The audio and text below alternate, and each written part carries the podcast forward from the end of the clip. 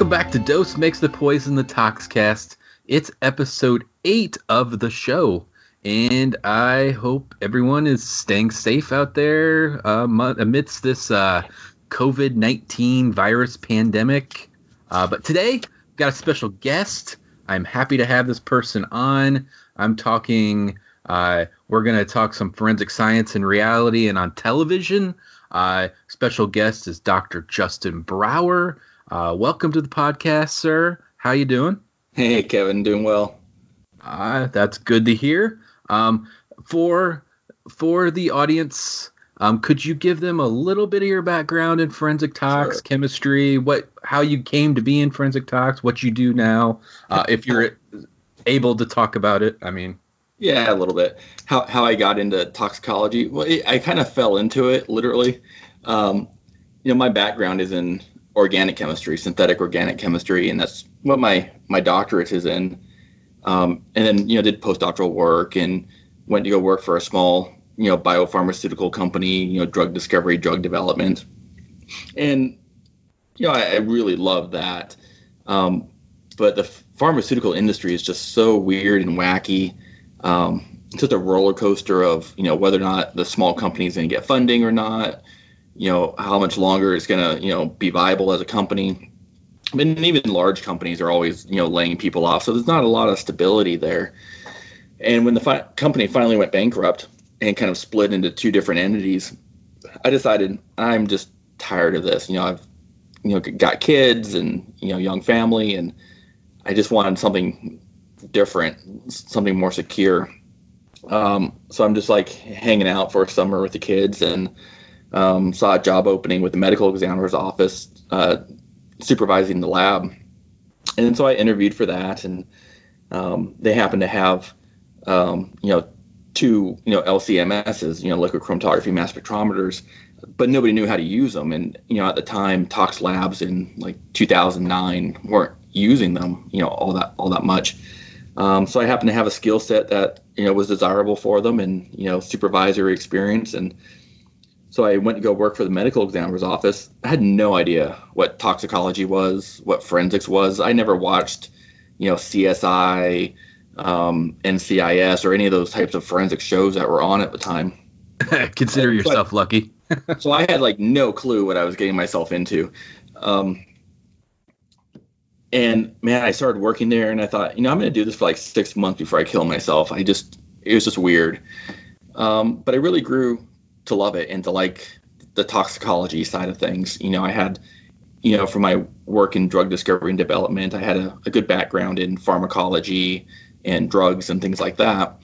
And it translated very well into forensic toxicology and having the background in organic chemistry, being able to, you know, look at a drug structure, know, you know, how you can extract it well, how it's going to ionize or break apart in the mass spec and, you know put pieces together. So it was um, it was a good skill set to have, and it's obviously paid off for me.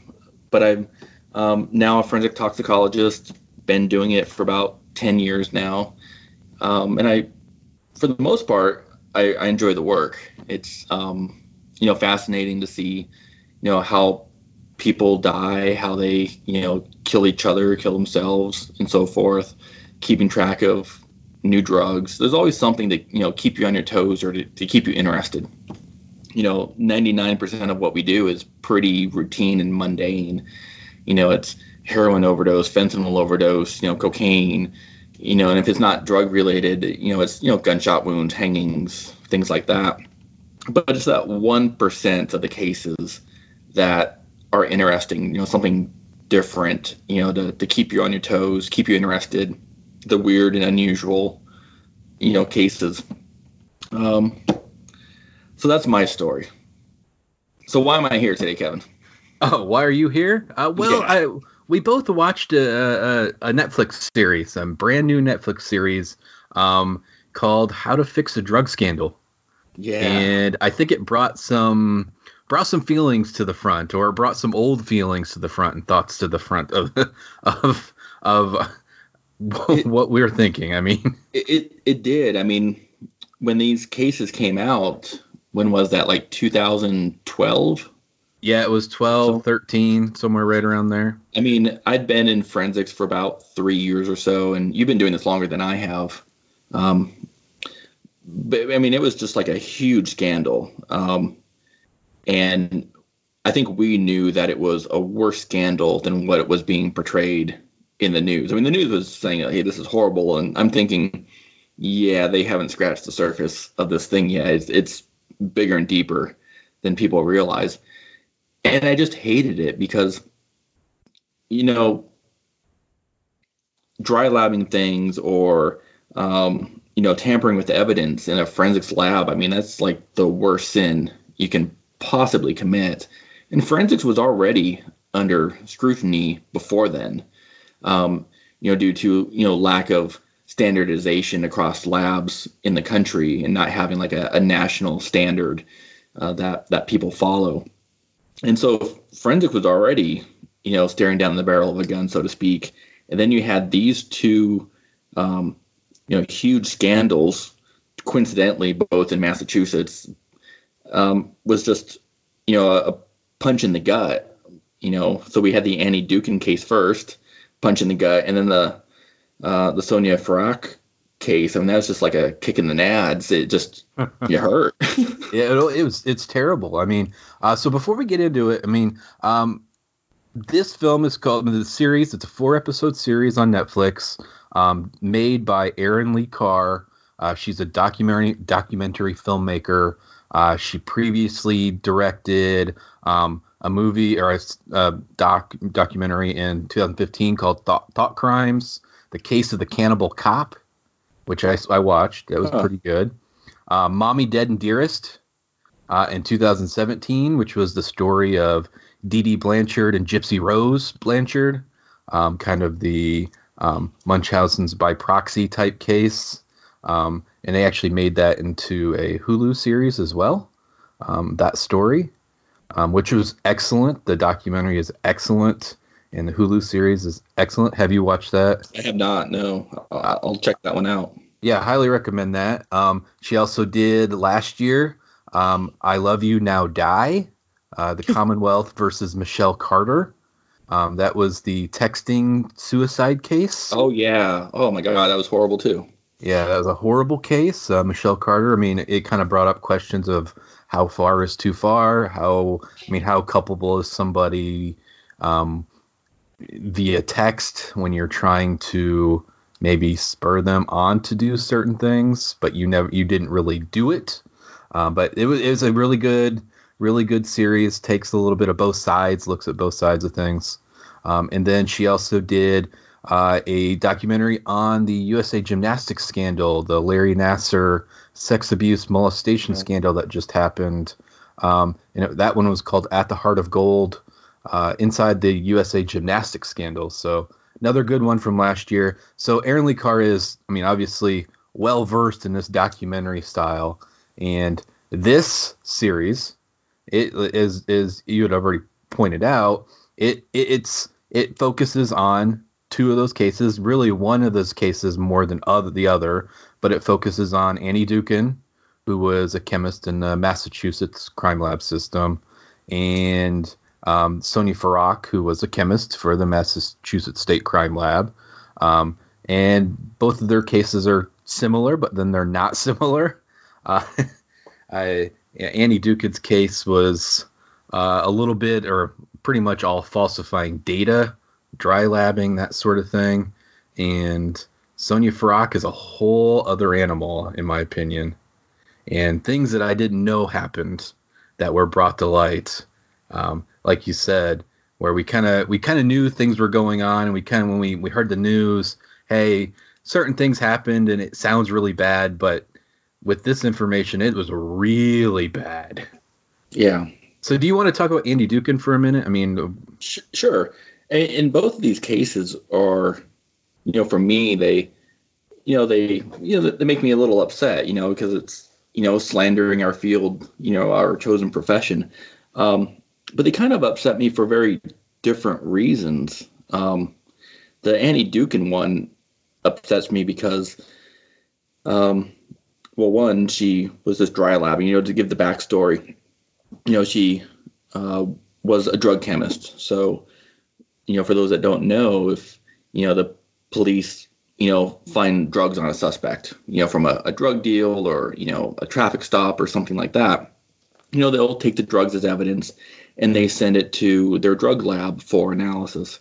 So the drug chemist is working on the bench in the in the laboratory doing um, chemical analysis, either uh, like color tests um, and or mass spectrometry to identify what the drugs are. You know, so if when they go to court, if you know their their prosecutor is saying, hey, they had cocaine on them, well, there's proof that yes, it was indeed cocaine. The analyst did X, Y, Z to prove that it was in fact cocaine and then you know that gets disputed in court if they want to or not. Um, but it's an important job for the prosecution. But Annie Dookhan, we don't really have a whole lot about why she did this, other than because she hasn't talked to the media at all really since she was sentenced. Yeah, she um, hasn't said a single thing really. Words. Like you wouldn't even know she's still alive. I thought I honestly thought she had died because I hadn't oh. heard anything from her. But when I looked it up, she I mean obviously she's still living and yeah.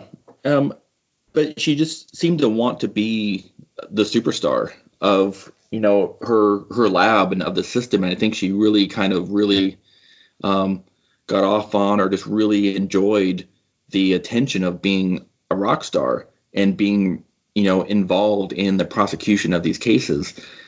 And but there were so many red flags. I mean, her supervisors would note in you know her um, performance reviews that you know she does like three, four, five times more work than all the other chemists in that lab.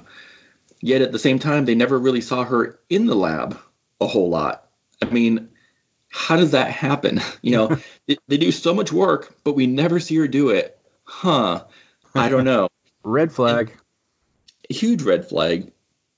And then just beyond that, it just some sort of like sociopathic tendency in her where um, you know a part that came out in the documentary that I didn't know about is that you know she she forged another district attorney's email she wrote an email essentially to herself pretending to be this district attorney um, another um, female district attorney you know saying oh annie we've got to get you you know a boyfriend you're divorced from your husband and yada yada yada you're so great you're so wonderful and when in fact none of that was true. She was still married. Um, pro- maybe she was looking for a boyfriend, but she was still married, and then happened to slip that into um, you know, a you know young male um, district attorney. I guess she was attracted to him and wanted to make herself seem available to him, and they had like a flirtatious type of email stuff going on. Yeah, seemed, that, that's seemed, that's right. you know, and it seemed very innocent on on his end, you know, the, the male district attorney. Um, but obviously, she wanted something maybe a little bit more, of, uh, you know, from their relationship. But it's just weird how she just tried to like, you know, integrate herself into this whole process. Um, you know, and, and talking with defense attorneys and the emails that came out about, you know, oh, your client should just plead guilty, otherwise they're going to get an extra 10 years and all that. And it's like, lady, you're a drug chemist. You're an analyst in a lab. You know, stay in your lane. Like, you should have like no contact with ex- defense ex- attorneys and stuff like that. It, it's just mind-boggling. So I think she just really wanted the attention. Um, and so obviously, you know, we, we alluded to it. She was just dry labbing. And what that means is she was making up reports and saying that yeah, you know that powder was cocaine when she never tested it, maybe never even laid eyes on it, and testified in court that yeah, it was cocaine, but she, no tests were done, um, falsified reports, and that's like the worst thing you can possibly do. Yeah, I mean, make, make I mean, ultimately, it's making shit up, is what it is. Yeah. And I mean, falsifying data, making stuff up, just randomly whatever hey i'm going to assign positive negative to this case whatever it might be i mean just making things up which is it is the worst um, in my opinion of what you could really do especially in a, a forensic science system where i mean it is your job i mean you, you talked about the the emails to the prosecutors or or whoever and it was it's our job is I mean it's my job, it's your job, it's a drug chemist job in a forensic science system to be an arbiter of the science. You're not forming personally You shouldn't be per- forming personal relationships with these prosecutors. And hey, I'm getting a. We're getting a pros. We're getting a conviction today. I mean, that's not that sort of relationship. Yeah. I mean, I'm friendly with a lot of prosecutors only because, I mean, they we work with a lot of prosecutors. We work with a lot of defense attorneys, so we know them. But it's it's one of those hey, I'm here for the science, and that's a, the science and the science alone. Um, and she was forming these, as you said, you alluded those emails where I'm gonna, sh- I, if I have to show up in this court uh, in, in two days, this, this, you better tack on an extra ten years or something that I think an email read that, yeah. and uh, just the kind of the tone of the emails and what she was saying in those was was very very troubling, obviously. Um, but yeah, she and I, I still don't. It, it, we we'd already said this, but I still don't get it. I mean, other than the craving for being a top-notch worker, a the, the star. Um, I just ultimately I wish she would talk, and I wish she would oh, say yeah. something. Maybe he'll come on your show. That'd be awesome. I probably had not have some nice words to say to her. No, but I mean the end result was that the lab was shut down um, in Hinton, Massachusetts. The lab was shut down. The directors of the lab were fired. Um, people lost their jobs.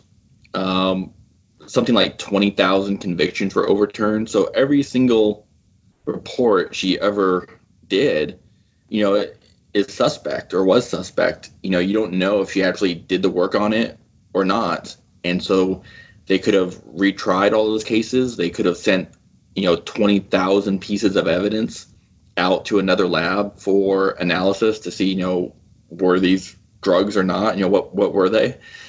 Um, but in the end, they they did the right thing and just, you know, overturned all those convictions. Or maybe they didn't overturn the convictions; they just let people go. I, they may still have something on their records. I think. Yeah. Um, and I think it was somewhere like upwards of honestly about thirty, like over they're up to thirty four thousand total wow. cases potentially uh, that were affected, which is insane. Yeah, um, but just, you know the worst part though is that she got off really light. She served oh, yeah. about two years in jail. That's it.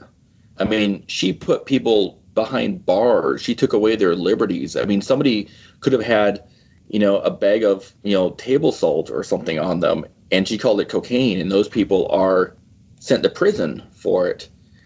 And what we have to remember, and I think a lot of people don't think about, is that, you know, these people that are, you know, accused of these drug crimes, they're usually very marginalized from the get go.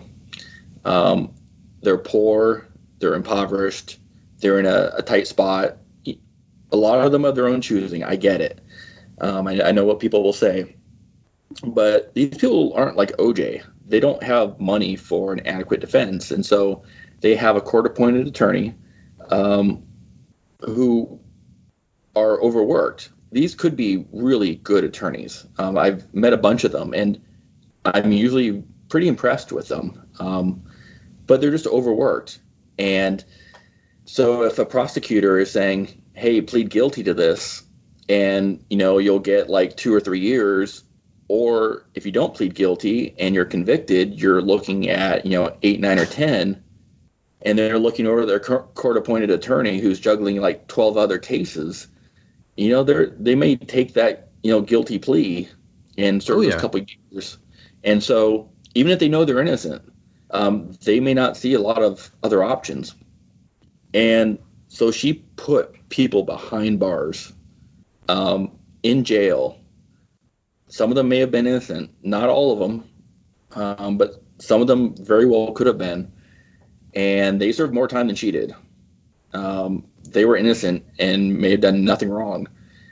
And she was guilty as hell and served about two years. It's just mind boggling to me. Um, she should have been put in jail the rest of her life because um, she took away people's liberties.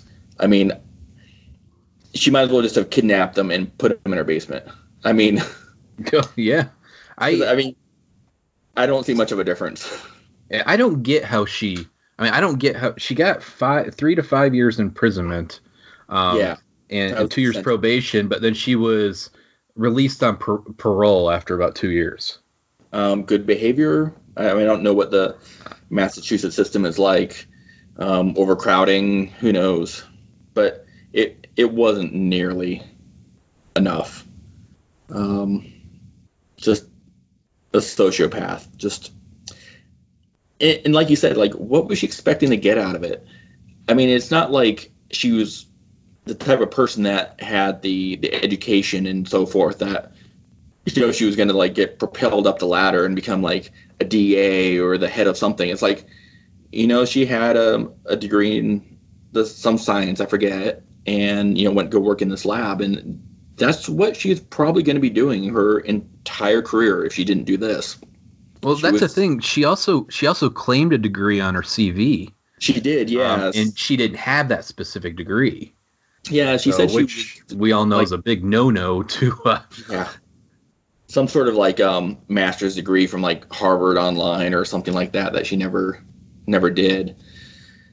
So it's just so bizarre. I, I think she just wanted the attention. She wanted to feel part of the system, like she was doing good or something like that, and just I don't know. I don't I don't know how it even starts. Like how do you dry lab the first time, like that very first time, you're like, you know what? I'm just gonna make shit up. Um, just it, crazy. It, it just it, it, I don't get it either, and it, it's one of those things where, like you just said, um, how do you make that decision the first time, and then after you do it the first time, you're like, okay, well either that felt good, or I'm now embarrassed. I mean, you make the decision again to do it a second time, and then a third time, and then and, thousands, tens of thousands of times after that. And she could have gotten away with it too if she were a little bit more careful because wasn't she caught by she didn't um, like adequately fill out her chain of custody. Like she was missing some entries on some chains of custody that she handled some specimens, so they did an internal audit. Yes, and I then, believe that was the case. And so then that little internal audit, you know, they're like, and people have forgotten to do that. I mean, we, we all have. You know, oh yeah. And it's usually not a big deal, but they probably had you know one one protocol in these labs, just one that they followed and, and it worked. Um, you know, just to do the minimal investigation. It's like, hey, next time do your chain of custody, and like, oh, wait a minute, this isn't so and so's initials. Um, turned out she forged those, and the snowballed from there. So I mean, if if she had filled out her chain of custody correctly, she could still be doing this for all we know. And I think the one thing this, I mean, this case brings out as well, but the next case as well, the Farak case, um, lab supervision and management in a lab, like proper supervision, proper auditing of data, proper um, procedures and auditing of procedures and, and, employees and that sort of thing as well. Where I mean, in in Dookhan's case, I mean, you had multiple employees going to supervisors and telling them that something was up here. She's doing multi, I mean, time, I mean, factor orders of magnitude more than what the normal analyst would do, and in regards to casework, and they would document it, and nothing would really ever come out of that. Yeah, it's like, oh, she's our star. We love her. She's great. Um, and, it was bad enough that you had other employees, though, colleagues, yeah. going to supervision and saying something about, hey, something's possibly up here. I mean, we don't know how she's getting this work done, but I mean, and and one thing I read that was interesting to me too is that you know she was working when the Melendez Diaz came out in 2009, yes. and her productivity increased during that time. And for those that don't know, Melendez Diaz was a Supreme Court case that granted um, people accused of a crime to face their accuser. Um, so before in a, like a drug lab, you know, you would just have somebody testifying to the results of you know this drug analysis that it was cocaine. Well, after Melendez Diaz came out, um, it was ordered or ruled that they had the right to face their accuser, and their accuser is the person that did the testing of those drugs. That would be someone like Annie Dookhan, the, you know, the drug chemist. And the effect of that in uh, forensics labs across the country was every single person was getting a bajillion subpoenas to go to court. So anyone that ever touched any evidence was going to court. Um, and that probably affected you a lot. So oh, yeah, before it did. maybe she went to court, you know, a few times during the week. Well, now probably all she was probably doing was going to court. Um, you know, instead of like 10% of her time going to court, you know, it probably morphed into like 75, 80% of the time going to court. It was a, a huge deal. And she did more work during that time, which is a head scratcher. How can you do more work when you're not in the lab? so there were so many red flags. Yeah, and, yeah, that Mel- them. Yeah, Melendez Diaz. That I mean, that has affected like um like I, I'm in a private toxicology laboratory and uh, we do everything. Um, it's it's a large volume testing, um, and it, it, it's one of those things where there are five to ten people that touch the sample or the entire case from beginning to end. So it can affect. Mean, you can have analysts called into the court to testify, and it, this has happened where you have all five to ten analysts under subpoena to go testify to their part of the chain of testing that they handled the sample. They uh, transferred the aliquots of the sample. They performed the organic extraction. The person that uh, ran the instrument, whether it was an LCMS or GCMS or whatever it was, the person that reviewed the data, the person that acted as peer certifying, uh, peer uh, review, on the data. The toxicologist uh, in our lab that reviews the final report and signs out cases. Um, so we've had people, um, it affected us where there were 10, 11, 12 people out on a case. And it's only happened a couple of times, luckily. Um, yeah. But yeah, that, that, that ruling did for a while have a uh, effect on the number of subpoenas we were actually getting. Yeah. So so many flags, so many opportunities. So now we've got the uh, the Sonja Farak case. Yes. Again, talk about she, that one. The, the background she, on that. Yeah, she's a little bit different. Um, I she is not Annie Dookhan. I mean, she is not falsifying data. She's not dry labbing per se. Um, she is, eh, like we said, she's a chemist in the Massachusetts crime lab family. Um, I believe she was in Amherst, yeah, uh, Massachusetts. Uh, she was actually arrested in 2013 on evidence or on charges of evidence tampering, and she ultimately was convicted and, and served 18 months in prison, um, uh, which she got less. I mean, she served less time than Annie Dookhan. I mean, obviously different circumstances here. Um, and a lot of this series was focused on Sonja Farak's case um, in regards to what was actually going on. And at the Amherst lab, they weren't well funded. Um, when they get into the story here, they the lab itself is not a very well set up lab. I mean, I mean, you had un, unsecured controlled substances and reference standards. Um, now, do you want to explain what a reference standard is to all of us? Sure. I mean, a reference standard is just um, a known pure compound that you use to compare your, in this case, drug evidence against. So you have um, ideally like a 99.99% pure sample of cocaine that you can trace its source, where it, where it came from. Um, it has lot numbers and things like that, so that you can track it.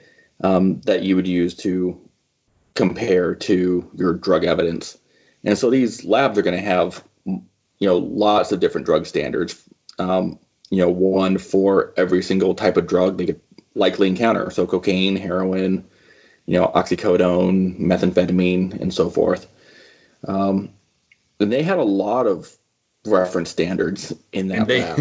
they had a lot of large volumes of reference standards, I which I was- that floored me honestly. I I couldn't quite wrap my head around why. Well, but again, it goes back to the supervision, and it was not a well-run lab, in my opinion. They really had no quality assurance or quality control program there. They had minimal supervision. Um, they were probably overworked, underfunded. Um, you know, they allude, to, you know, to the fact that you know they're you know underpaid and stuff like that. But come on, I think they all of forensics is underpaid. that's honestly. everybody. And they could have been paying these people twice as much. They could have been paid the highest salaries, you know, in the country, and you know, for the jobs they do, and this still would have happened. Um, you know, she just became addicted and dependent upon drugs, and it just snowballed from there. Yeah, it snowballed quickly because she, I mean, with the lack of supervision, the lack of management in the lab, uh, the, the employees were in the labs lab by themselves essentially for pretty much all day, and there was just a couple of them really in the lab, maybe two to three people in the lab, all day long. Really, very little supervision. Um, she became addicted to drugs, and she started using the reference standards. yeah, Um, methamphetamine in this yeah, the case. met and liquid liquid methamphetamine. Um, like just had like what we saw was just like a bottle in a fridge of liquid meth and them and showing her taking like a drop and like putting it in her coke or you know a dropper full you know a couple drops in her mouth and that was enough meth you know to to energize her for the day and i'm like who has reference standards like that like what I, I've never seen reference standards. No. that. I mean, I mean, you and we, we work in the same place. I mean, essentially the same type of labs. Um, and we only have like you get a milliliter of a concentrated cocaine standard in methanol or acetonitrile or whatever solvent. And I mean, you don't have a whole liter of a concentrated substance in some sort of oil or whatever they were that had Yeah. been diluted in. Um, uh, but yeah, she started using liquid meth, dosing herself out of a uh, out of a dropper, out of a pipette, essentially. And um, what floored me was that I mean, it, there was really she never really discussed, at least it wasn't shown in the the the documentary of what what doses was she consuming? Was she actually monitoring dosages? I mean, was she just taking a dropper full or I mean a, a pipette full and i don't think she knew what she was doing honestly I mean, it became very daily. I mean, daily. It became daily. She'd use it every day. It escalated to her taking home yeah uh, some of the reference standards, um, and then she was using multiple times per day. Like you said, it snowballed really fast, and then the liquid meth bottle finally depleted. It was finally it finally ran out. It was running really low, where it was noticeable that she was consuming or somebody was I mean using a large amount of the substance over time. So this is what I didn't get. They finally have an audit or supervision to the supervisor finally decides let's go through the reference standards and have a full audit of all our reference standards because it hasn't been done in years. And she's a chemist. She decides that she freaks out and decides to mix this oil based standard with a bunch of water. Which I mean, if you know oil and water, I mean, don't mix what what happens there? And um, they eventually, I mean, dis- discarded. I guess the she they they said in the the series something about the was it supervisor thought it had just was old or something, and Yeah, it's just like degraded or something, and now we have like they're not mixable, they don't mix together, and Yeah. kind of like a little shruggy dude, and like I don't know, and they just tossed it, and they just tossed it out. So which makes no sense. It's like you got methamphetamine, it's like the simplest compound out there. It's like what's it gonna degrade to that isn't gonna be soluble in it in itself? Yeah. Like, um, what? Like, well, it it questions. I mean, again, it leads to Um, questions about supervision, and I mean, who's who's the supervisor in the lab? I mean, honestly. Well, we do, I don't know the answer to that, but towards the end of this, we'll probably get back to, I think, our shared opinion about who's really running these labs and Oh, yeah. their association with law enforcement. I We'll- already yep. we'll, We'll get we'll, circle get back to there. yeah. So after the meth, this, this I mean, this was discarded. She found the amphetamine reference standard. Um, she moved on to amphetamine, and then shortly thereafter, she began snorting cocaine in the lab, and she began doing it with reference standards, if I remember correctly. Um, uh, and because she had powder reference standards, and then um, she started skimming off drug exhibits, which is ultimately where that evidence tampering comes into play. She starts taking subst like evidence and using it herself. Um, she became under the influence at work pretty regularly, every day, all day long. Um, and And she some was taking hundreds of grams of cocaine. Um, and the the part where she made crack cocaine, so she took you know powdered Yes. cocaine, went into the lab at night, and made crack cocaine, floored me so that she could smoke crack cocaine ten or twelve times during the day at work. It's like I knew it. I knew back in the day that she she admitted to using drugs at work. I didn't know it was this bad. Like, you know, hmm. taking like 10 or 15 minute breaks like a dozen times a day to go smoke crack and no one noticed anything. Yeah, no, one, Well, I mean, there was only a couple of people there, so I mean, really, I mean, if you're all busy doing your work, I mean, I can see why. I mean, if one or two people are there and you're normally doing your work by yourself and there is no supervision, um, it's easy. It would be easier to get away with that. I mean, obviously, someone's going to notice. I would hope. yeah. Um, but yeah, she. I mean, if I remember correctly, cocaine cocaine seizures in the lab started to decrease. Um, Yeah. And that is when she tried ketamine for the first time, and then she also, again, started smoking crack. She started. She made a crack pipe with a pipette in the lab.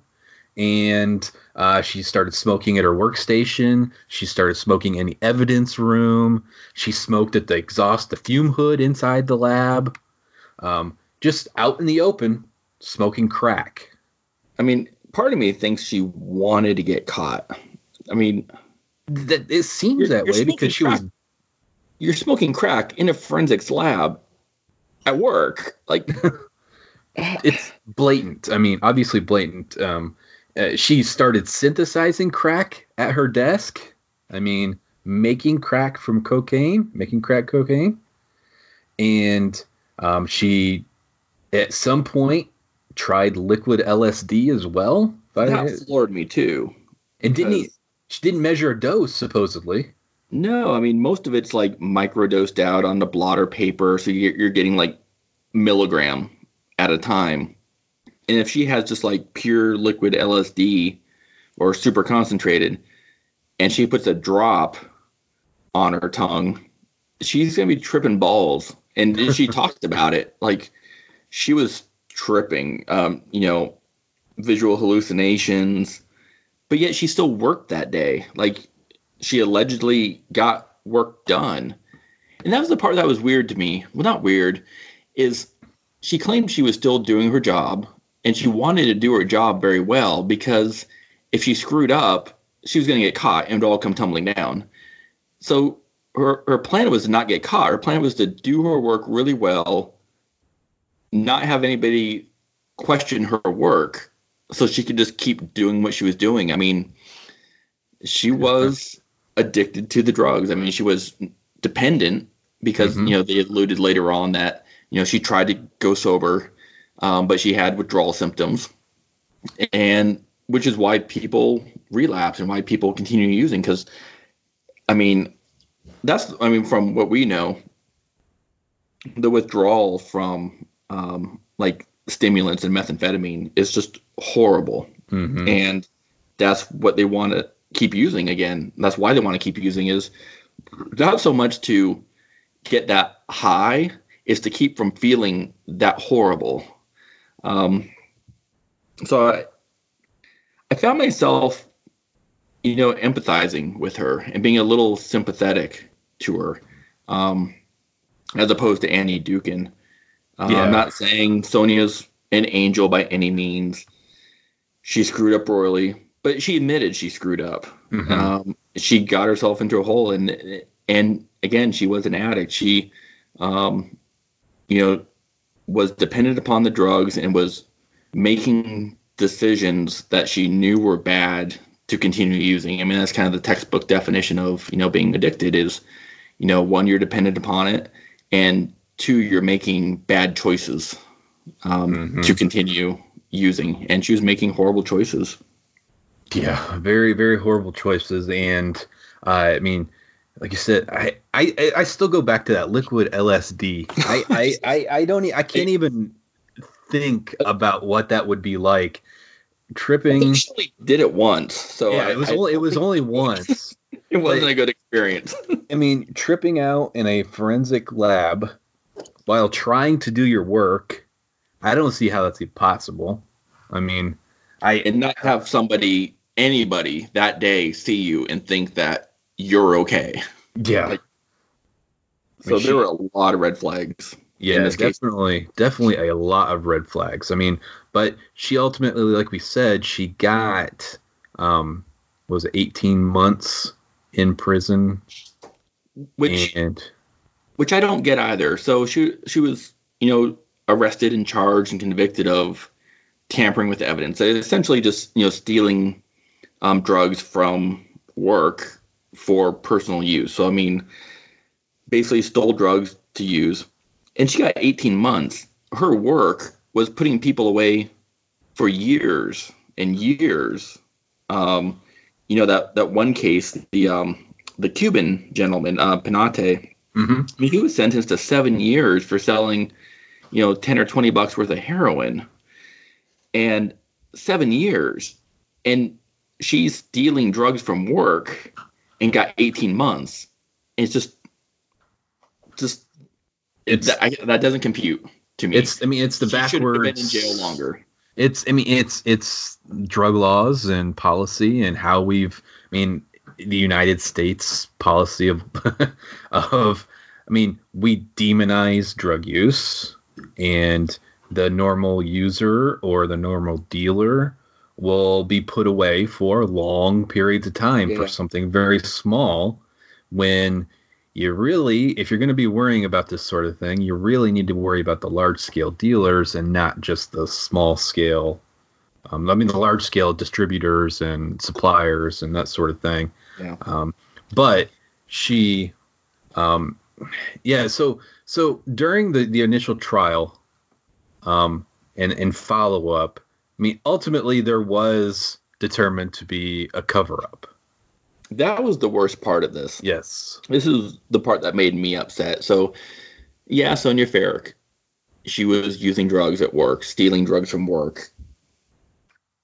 Not exactly an angel at all, um, but a good example of what can happen when people become dependent and addicted upon drugs. They make horrible life choices with real consequences, um, not only affecting her but other people. You know, people that she was working, you know, to help put away. Um, so there's that side of it. But the worst part, again, was the cover up by the state of Massachusetts and the Attorney General Attorney General's office in Massachusetts, covering up how long she had been using drugs at work. They wanted to say it was like, oh, just the last six months, when in fact it was like the last eight years, um, ever since she joined the lab in 2004, and withholding um, evidence from the defense attorneys, um, you know, not handing it over in discovery, not, you know, providing all that exculpatory evidence, you know, the evidence that would, you know, help the defense. That's the worst crime in in my Mhm. mind. oh yeah Um, you know, yeah, for I mean, people ult- that ultimately it was uh, they did like you said they determined that, that the evidence tampering went back to July of 2012. So it was really like you said the only the last six months of her job on the job uh, before being arrested. Um, she uh, was using they said or she was tampering with evidence. Did um, so anyone basically, um, ultimately, cases before July 2012, they were saying, "Hey, nothing happened. We don't know. It was only the last six months of her job." Um, and then, yeah, the exculpatory evidence part of it, it kind of, I mean, it still burns me to this day learning that, I mean, that they essentially the AG's office, the Attorney General's office, prosecutors' offices um, uh, were bur- burying exculpatory evidence. I mean, they were covering up um, that this went on a lot longer and affected a crap load of other cases, more cases than the initial six months.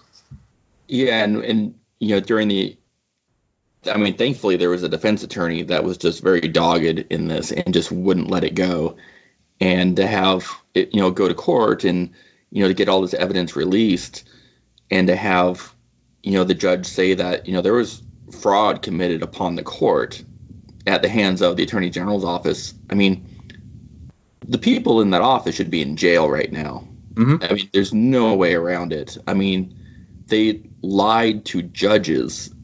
I mean, they withheld evidence. They they lied about it.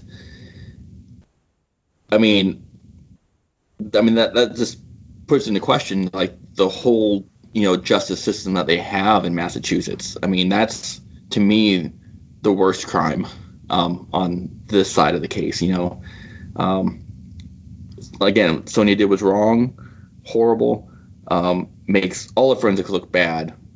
But what the, that attorney general's office did made the entire justice system in Massachusetts um, look horrible, and I wouldn't trust anything coming out of there. Um, but on the other hand, I understand probably what they were thinking. I mean, th- this came hot on the heels of Annie Dookhan's case. Um, and, you know, they're talking about overturning like you know 20 30 plus thousand convictions and then whoa here's another scandal um, coming to light also in massachusetts.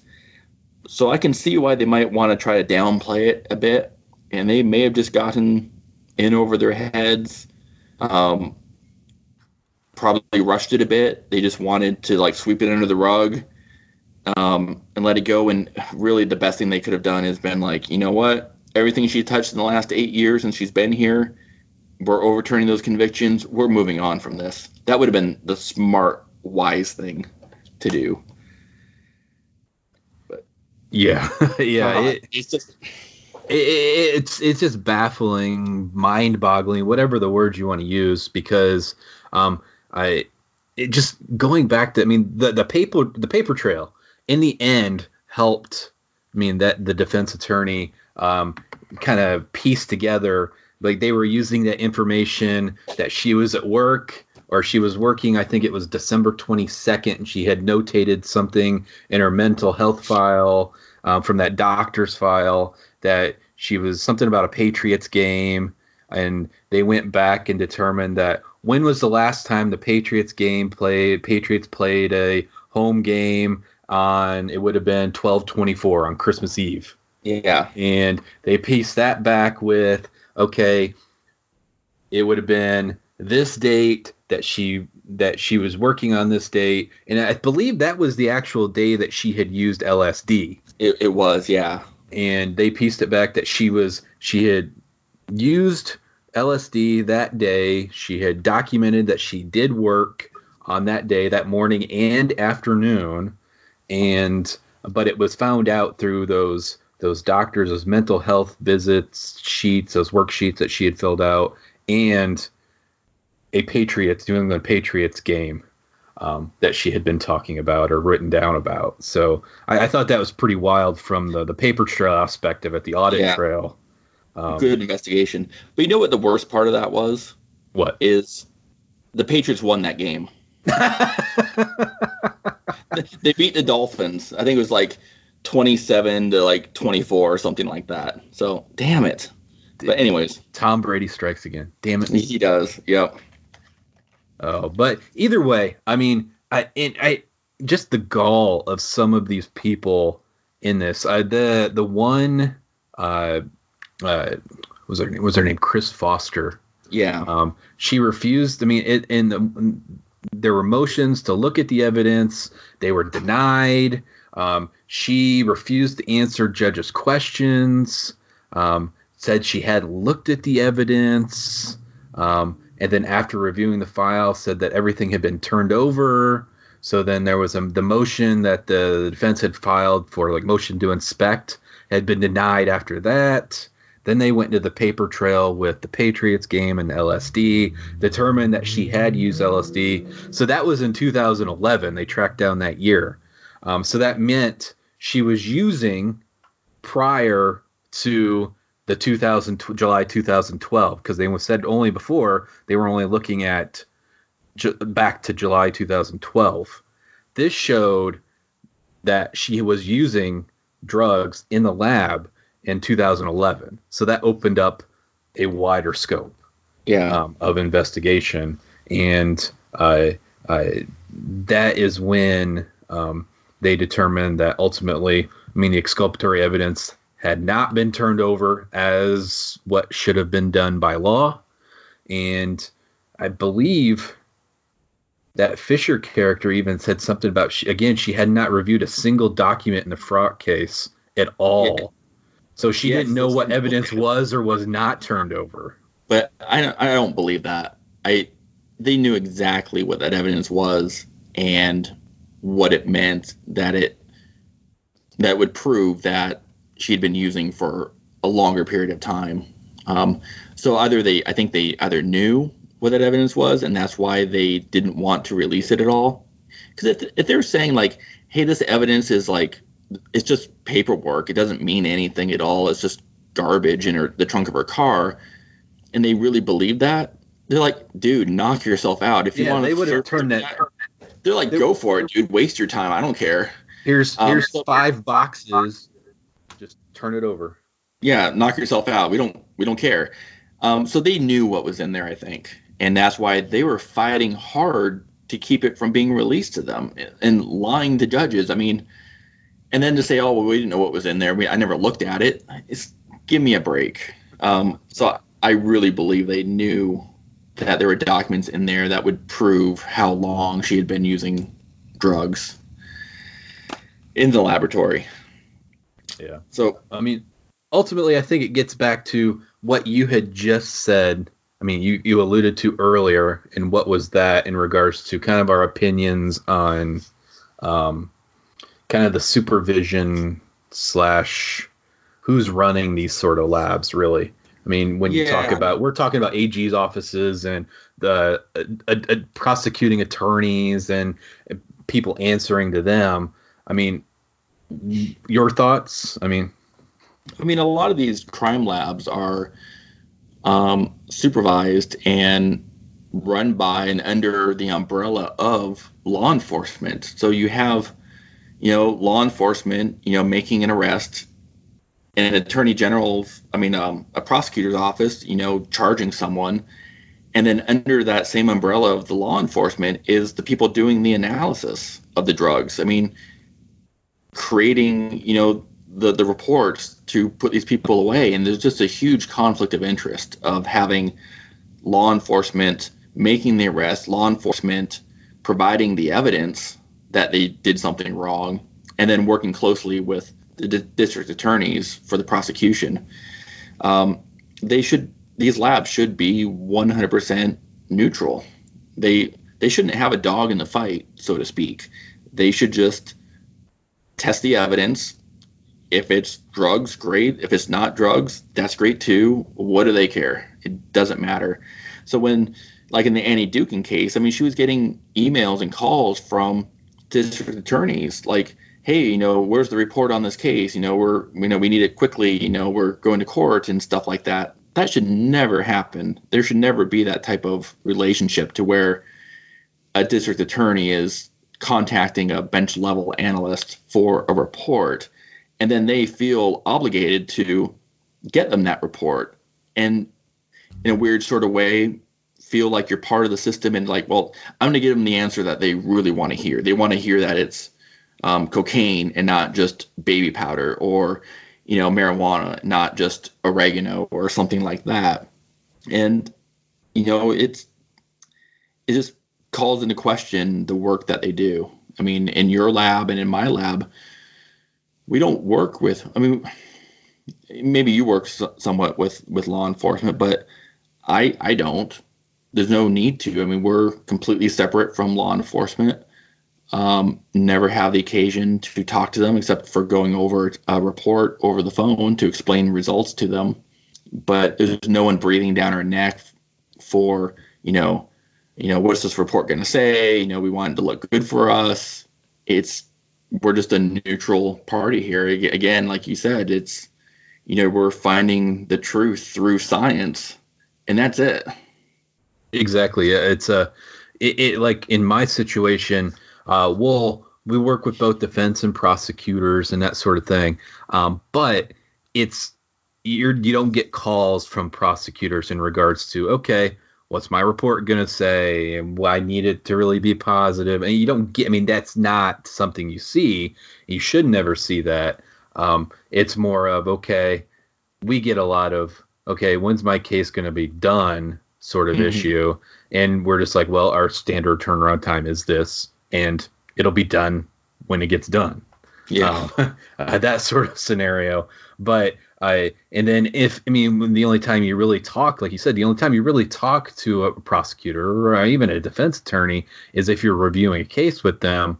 Hey, this is what the report says, and this is what it means. You interpret the report for them um, in regards to the case, and if you're going to provide some sort of testimony. Um, but other than that, I mean, there's very little contact with. I mean, should be very little contact with. Uh, uh, that's the prosecuting attorneys and defense attorneys and judges and and all of that. And then I even, if I remember correctly, one of those emails that Dookhan had gotten that they had shown on the screen said something about even the weights of the the sample. So of course, if you have a certain amount of cocaine.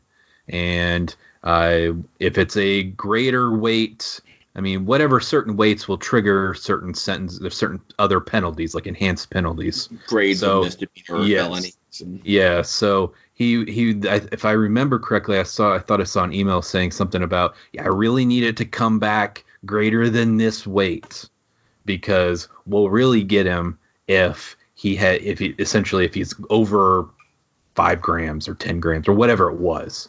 Um, but yeah, that's, that is, those sort of relationships, those sort of relationships are, are, are frowned upon and should not occur.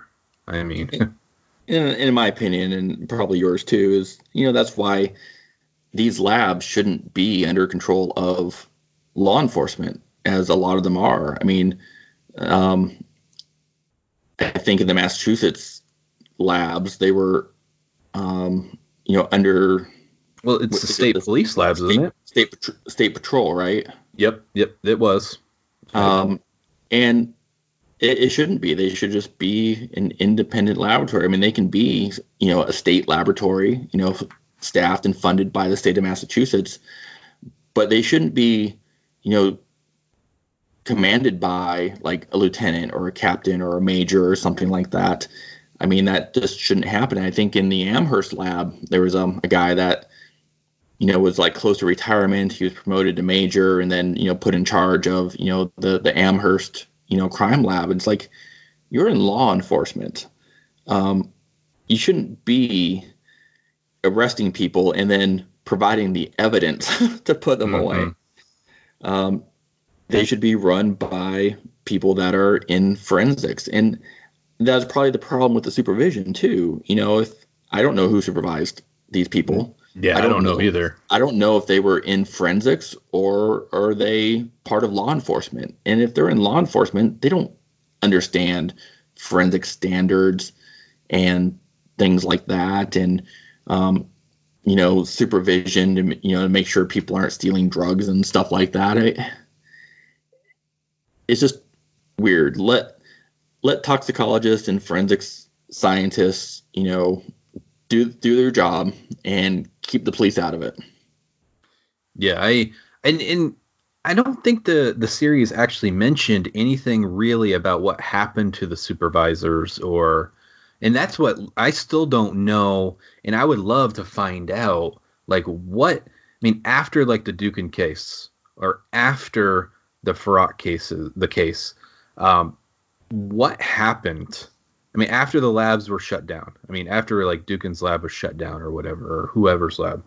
Um, I did Where'd they anything where'd they go? What are they doing? I mean did So- they have any sort of repercussions from i mean obviously Yeah. not doing their job properly? I mean, i, know would have the- a feeling it would follow it should follow you around at least a while. Well, you would think so, but I mean, we know people that have been embroiled in scandal and you know promoted upwards. that's that's Um, very much true yes It is. I mean, in the Hinton lab, the Annie Dookhan case, I mean, I know the director was fired. They mentioned that another chemist was fired. I, I don't know why. And, you know, the lab shut down. But if the director is part of, you know, a state trooper or something like that, I mean, they just get reassigned somewhere else. And then, you know, these chemists are uh, working somewhere else. Um, and in the Farak case, I know that lab was shut down as well. Where are they doing their testing now? Do you know? no i don't know I have I no have clue. no I honestly idea. haven't even thought about it. i wonder yeah that's a good question i wonder if i could find out somehow because i don't know where they would massachusetts was it state patrol state crime lab? I it's a good question because i don't know. I mean and that's what it was never really touched on in this series was um, i'm sure there's other locations for police crime labs but um, the main lab is in maynard massachusetts. Um, but i don't know what other what other locations they have or, or whatever. But yeah, ultimately, um, like I said before, the Dookhan case was, I mean, kind of knew a lot about that, and that is what it was. And this one focused a lot more on the Farak case, and uh, ultimately, I didn't know a lot of that that came out of this. I didn't know. I mean, the Dookhan the Dookhan was really bad, really really bad, making stuff up, passing work off as your own when you didn't do a single thing. That is terrible. I mean, very very terrible. And uh, she ultimately got off really really easy. Um, Farak, you feel a little bad for her uh, in regards to the addiction, the dependence, um, and then the you feel really really angry i think at the the the, the overall cover up at the end Yeah. I mean, And that's, that's what, what really Didn't know about because, well, because they covered it up. And so what we heard in the news was she stole drugs from the lab, used some drugs at, at work, was caught, fired, and it was like, okay, they're going to overturn some cases going back six months or something. And then it just kind of died off. And, you know, we don't hear, you know, the work behind the scenes to uncover this cover up, you know, over the subsequent like one or two years. Um, you know, that doesn't, I mean, the news cycle has moved on by then. So yeah, all of that was new to me, and you know the extent of her her drug use and all that. Um, but one thing about like the Annie Dookhan case that that bothered me too is how much attention it got. Um, what she did was horrible and all that. You know, the, making up reports of falsifying data um, and putting people behind bars based upon not doing the work. But then I, I was thinking about, well, what about these police officers that, you know, plant evidence on people? I mean, they have like body cam footage of like planting drugs on people. It's like, where's the outrage about that? I mean, we're outraged for like five minutes. I mean, what they're doing is is even worse. I, I think it, did. I think Yeah. it's kind of a power. I mean, it, it it's one of those situations where it, we know that sort of stuff happens a lot in law enforcement. We know it does. We've seen it happen a lot, and I mean, it's very very terrible. It's some of the worst things you can do. Plant drug evidence. I mean, especially, I mean, some of these dumbasses out there are on camera and they're doing this. And I, I think it's just because ultimately, like it or not, a certain subsection of the population has become numb to it. So you do hear the outrage from certain sections of the population, from people of color.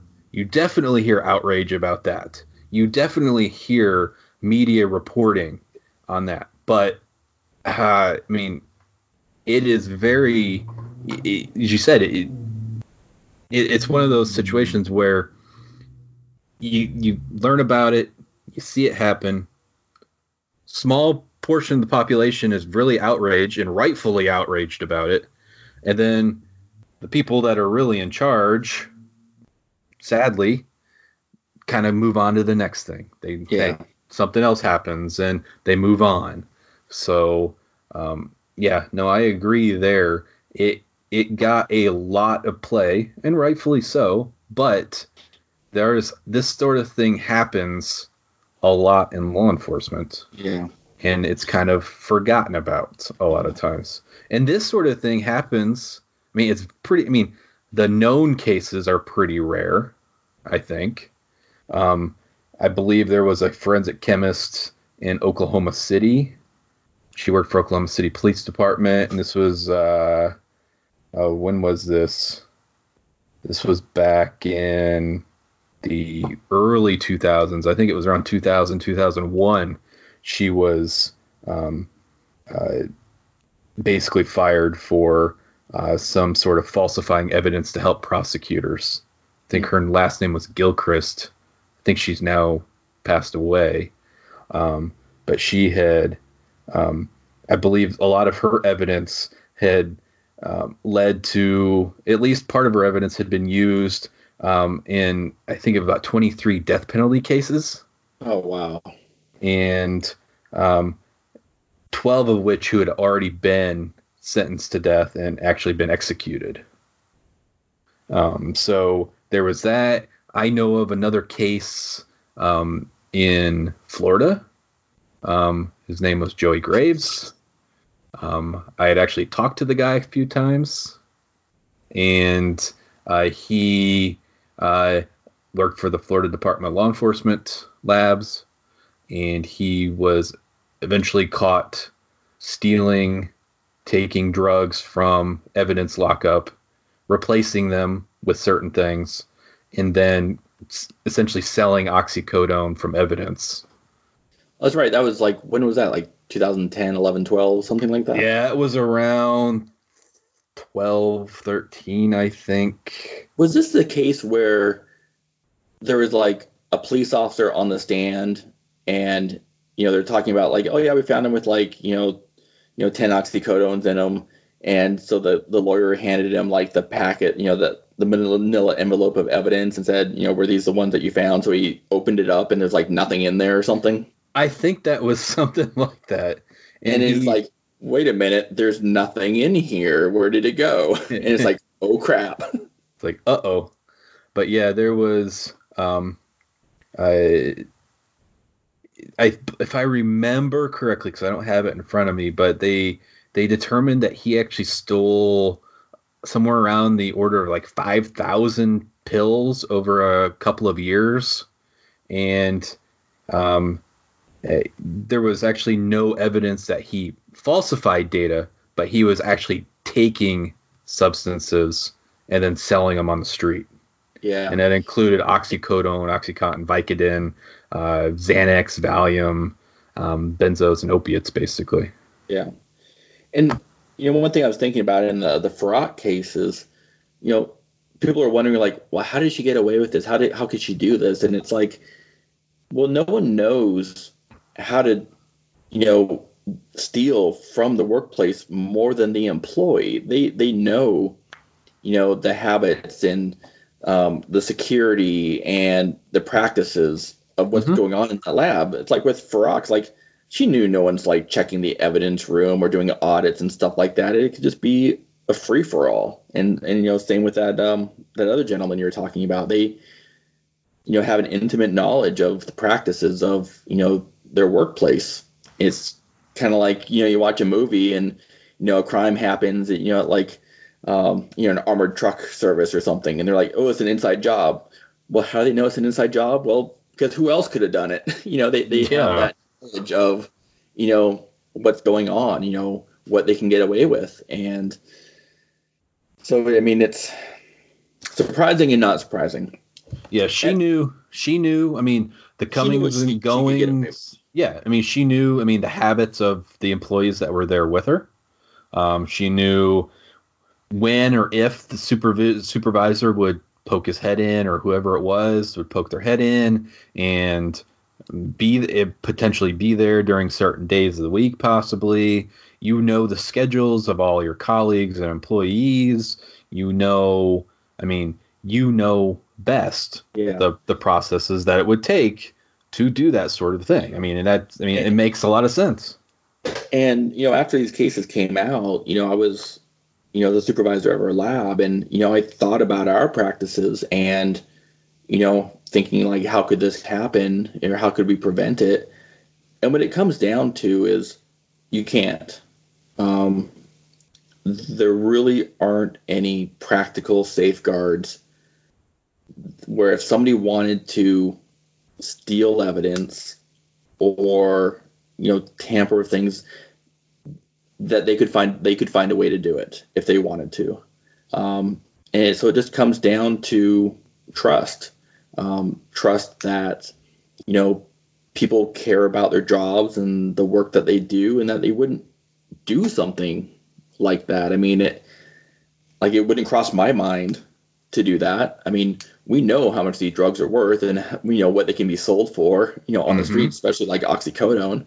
You know, in its heyday, it was a dollar a milligram. You, you, you know, siphon off an 80 milligram oxycodone, you, you can sell that for like 80 bucks. Um, so there's a lot of money in it. But for people like us, it's never crossing our minds at all. So there's a lot of trust involved. And you know, there's a certain type of person that goes into forensics, and most of these people are really honest people. Um, I mean, I know the people I work with, it would never cross their minds. Um, you know, I mean, I, I joked with, um, you know, some people that came into the lab to do some training, and I think I told her like, you can just do like your purse in the conference room or something like that. It's fine. And she's like, really? I'm like, yeah. Where's it gonna go? I said uh, I could put a hundred dollar bill on the counter here, and it will be here for a year. Mm-hmm. Um, and she was shocked at that. And another like service guy, you know, after he left the building, you know, came running back in. You know, hours later, he's like, "Oh my god, I left my my iPad like, you know, in your instrument room." Um, I'm like, "Okay," and he's like, "Is it still there?" I'm like, "Yeah. Where else is it gonna go?" I mean, it's like you could leave it here for years and we'd have to wipe the dust off of it. It's just, it's not going anywhere. Like, why would we steal something? It's this is our workplace. It's a forensics lab. Um, yeah. But at the very end of this documentary, they were talking to, um, you know, some people I think were in like the attorney general's office or mm-hmm. you know something like that, and they're like, why would we have people you know around drugs and that we don't drug test them. Ah, I, br- I brought I wrote that down. we think alike, Evan. and I don't know about you, but I'm sure a lot of people watching this documentary are like they're not drug tested. And no, I mean I remember going to work, you know, for our forensics lab, and we collect evidence. We have drugs and stuff like that all over the place. And I remember you know, showing up for work the first day, and um, I mean, you, you know, my my former boss, uh, I was like, so there's no like drug test or anything like that, and she's like, do we need to? And I'm like, no, but I was just kind of expecting one. she's like, well, okay then. well, that's that's that's funny because I've been I've been in this field for seven or be 17 years next month, and I have not been drug tested one time. No, neither have I over 10 years, it's no pre-employment drug testing, no post-employment drug testing. I mean, you go to work at McDonald's and they're drug testing you. um, either pre-employment or post-employment drug testing you. I mean, for you know, low-level jobs. I mean, you know, for kids, it's ridiculous. Um, it's ridiculous that they're drug testing them. I don't think we should be drug tested personally. Um, no, I find it, I, am not a fan. I find it, you know, my my shock is not that oh my god we should be doing drug testing. It's that in this age and era that we live in, with all these other industries being drug tested, that we're not, is like seems a little weird. Like, well, why wouldn't they? But I also think, you know, why would you drug test people? Um, you know, like, what are you trying to find out? Like, you know, why are you encroaching on my liberties? Um, you know, if you think I'm a drug user or something like that, well, don't hire me. well, and then it, it, I think it goes down to okay, if I'm intoxicated or I feel, or if you feel that I'm impaired or intoxicated on the job, okay, drug test the hell out of me. I mean, I, I I'm of that opinion, but yeah, workplace I mean, accident, something yeah, like that. I mean, where there is a need for it or some sort of suspicion, but a random drug test, uh, urine drug test, especially, um, uh, I'm kind of like, ah, that number one, what's it gonna do? I mean, what are you gonna do with that? Um, with that information, yeah. I mean, if if the person comes back positive for, I mean, if they're a model employee, I mean, nothing, I mean, never wrong, and they got a random drug test, and now they've got they're positive for I don't know, I mean, six acetylmorphine and morphine in their urine, or whatever it might be. Mm-hmm. And so heroin. And what are you going to do with that? I mean, obviously they've used heroin at some point, but it's not affecting their job. Yeah, it's illegal, sure, but I, mean, I mean, does in, you fire the person? I mean, you fire I mean, them.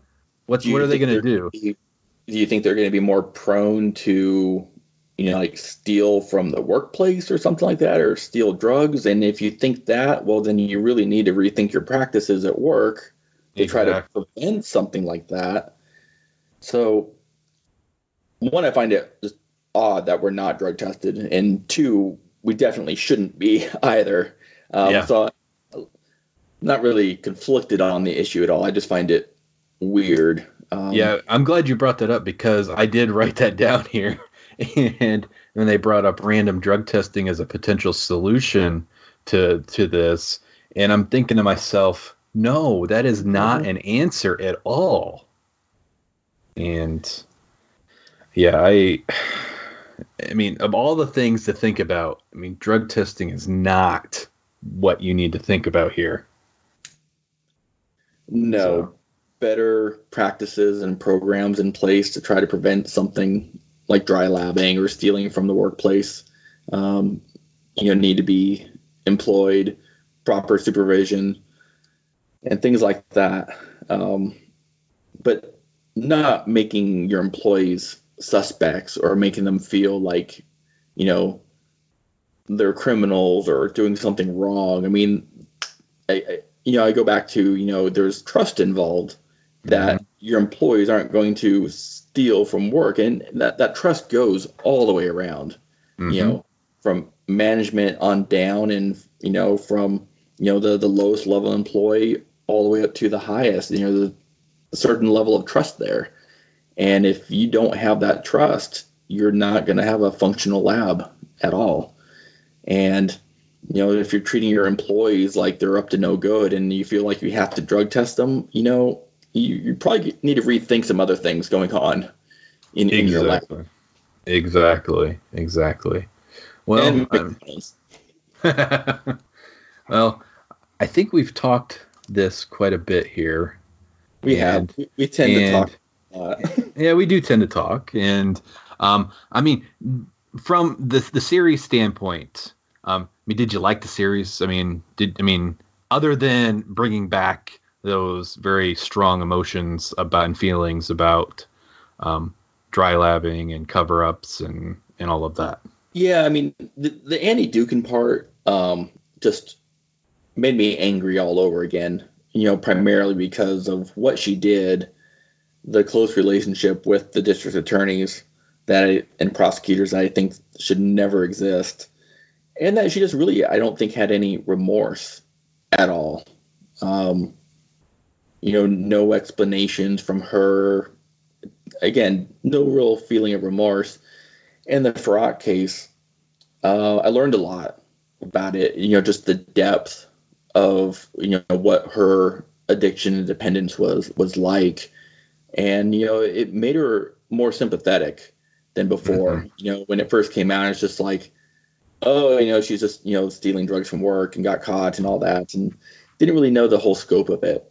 Um, so she was a more sympathetic um, person in this documentary, but it was the cover up that I didn't really know about at all, um, and that was just infuriating to me. And that that's the worst part of the whole documentary. Uh, but it was very well done. I'm gonna have to check out the filmmaker's other works. It sounds like she she really knows what she's doing and did a great job.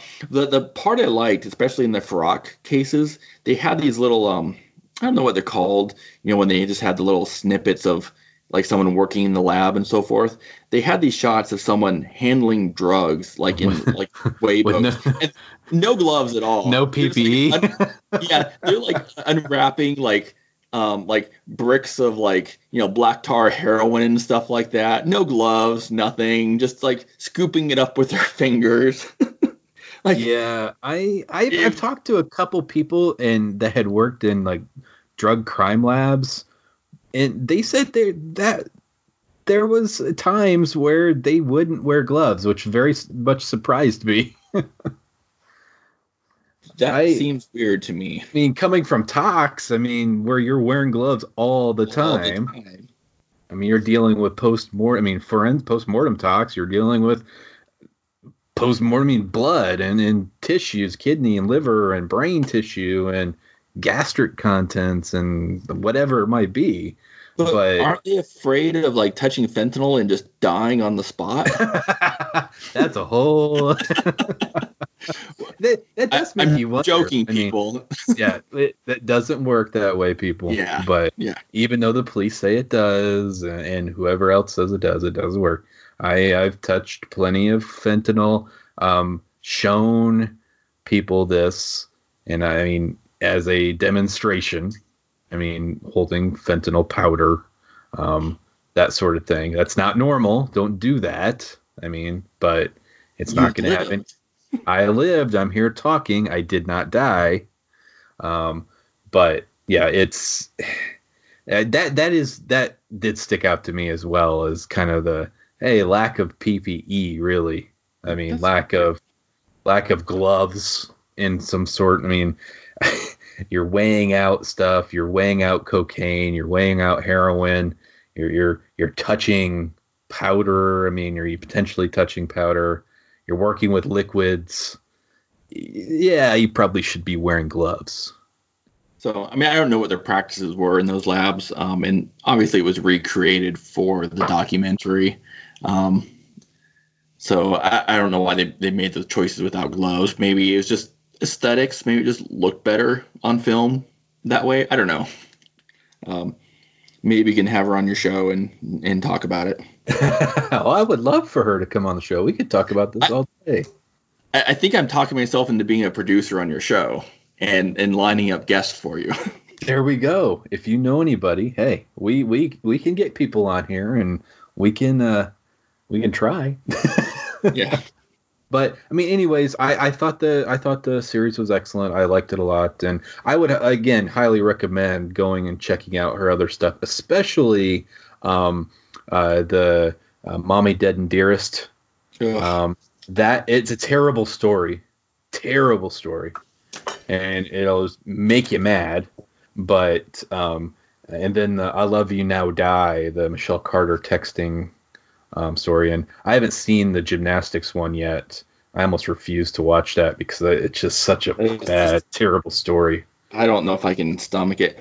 To be honest, though, I, I when this documentary first came out, you know, this one that we're just talking about, I, I think I told you it's like I don't think I can watch this. Like I I can't bring myself to do it because it would make me angry. But I'm glad I watched it. Um, and like I said, I, I, I learned a lot about the the Farak case and um, it, it was good. I liked it. And so everyone out there listening, you should check it out on Netflix and um, you know give it a watch and um, see what you all think about it. Yeah, yeah, definitely. So um, with that, I think we'll probably end this. Um, uh, where can people find you? What are you doing these days? And uh, you have anything um, social media wise? Anything upcoming? Uh, what's Um, going on with you? Well, I um, I'm on Twitter. It's like at Nature's Poisons, all one word. Um, I have a blog where I write about uh, natural-based poisons and toxins and venoms. It's naturespoisons.com, all one word. And because of that that work and the writing about natural-based poisons and toxins and venoms, um, I have a book that I'm busy writing. Um, about those natural based poisons that will probably come out in about two years or so. Um, so it's, it's a, a new thing that just came about. So um, new book deal. Um, happy about that and anxiously, um, not anxiously writing. I'm I'm writing and anxious to get it done. and um, and you know get on to the next one. So that's what I'm up to. And um, still working through the whole COVID coronavirus c- coronavirus crisis. Try to say that coronavirus crisis. Um, you know, still working.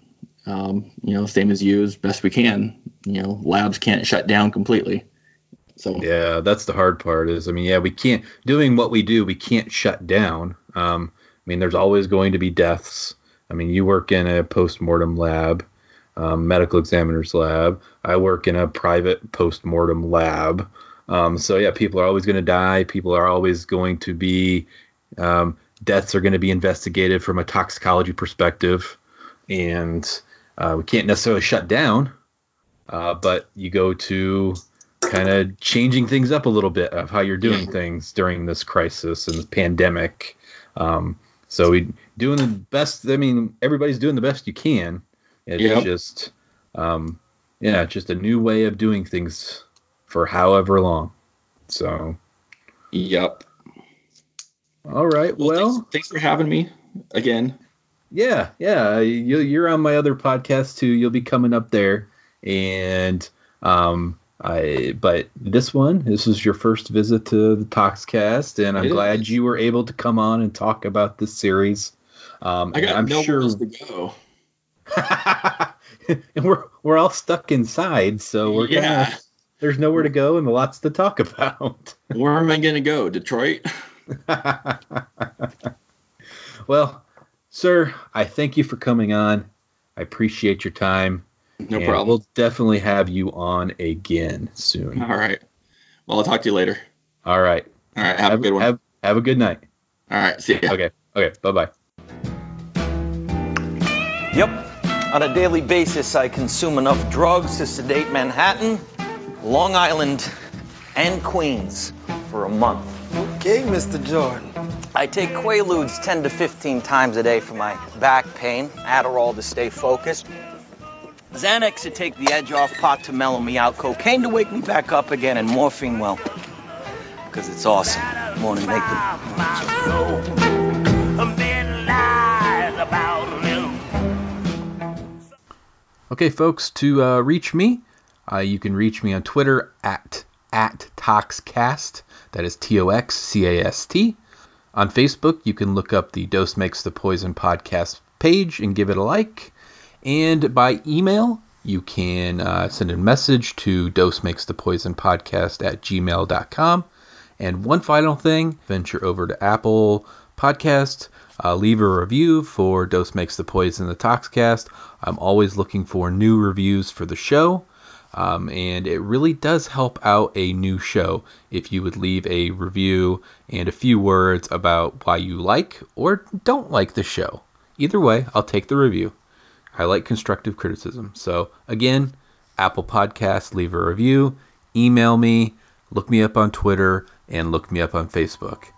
Until next time, my friends, never practice toxicology in a vacuum.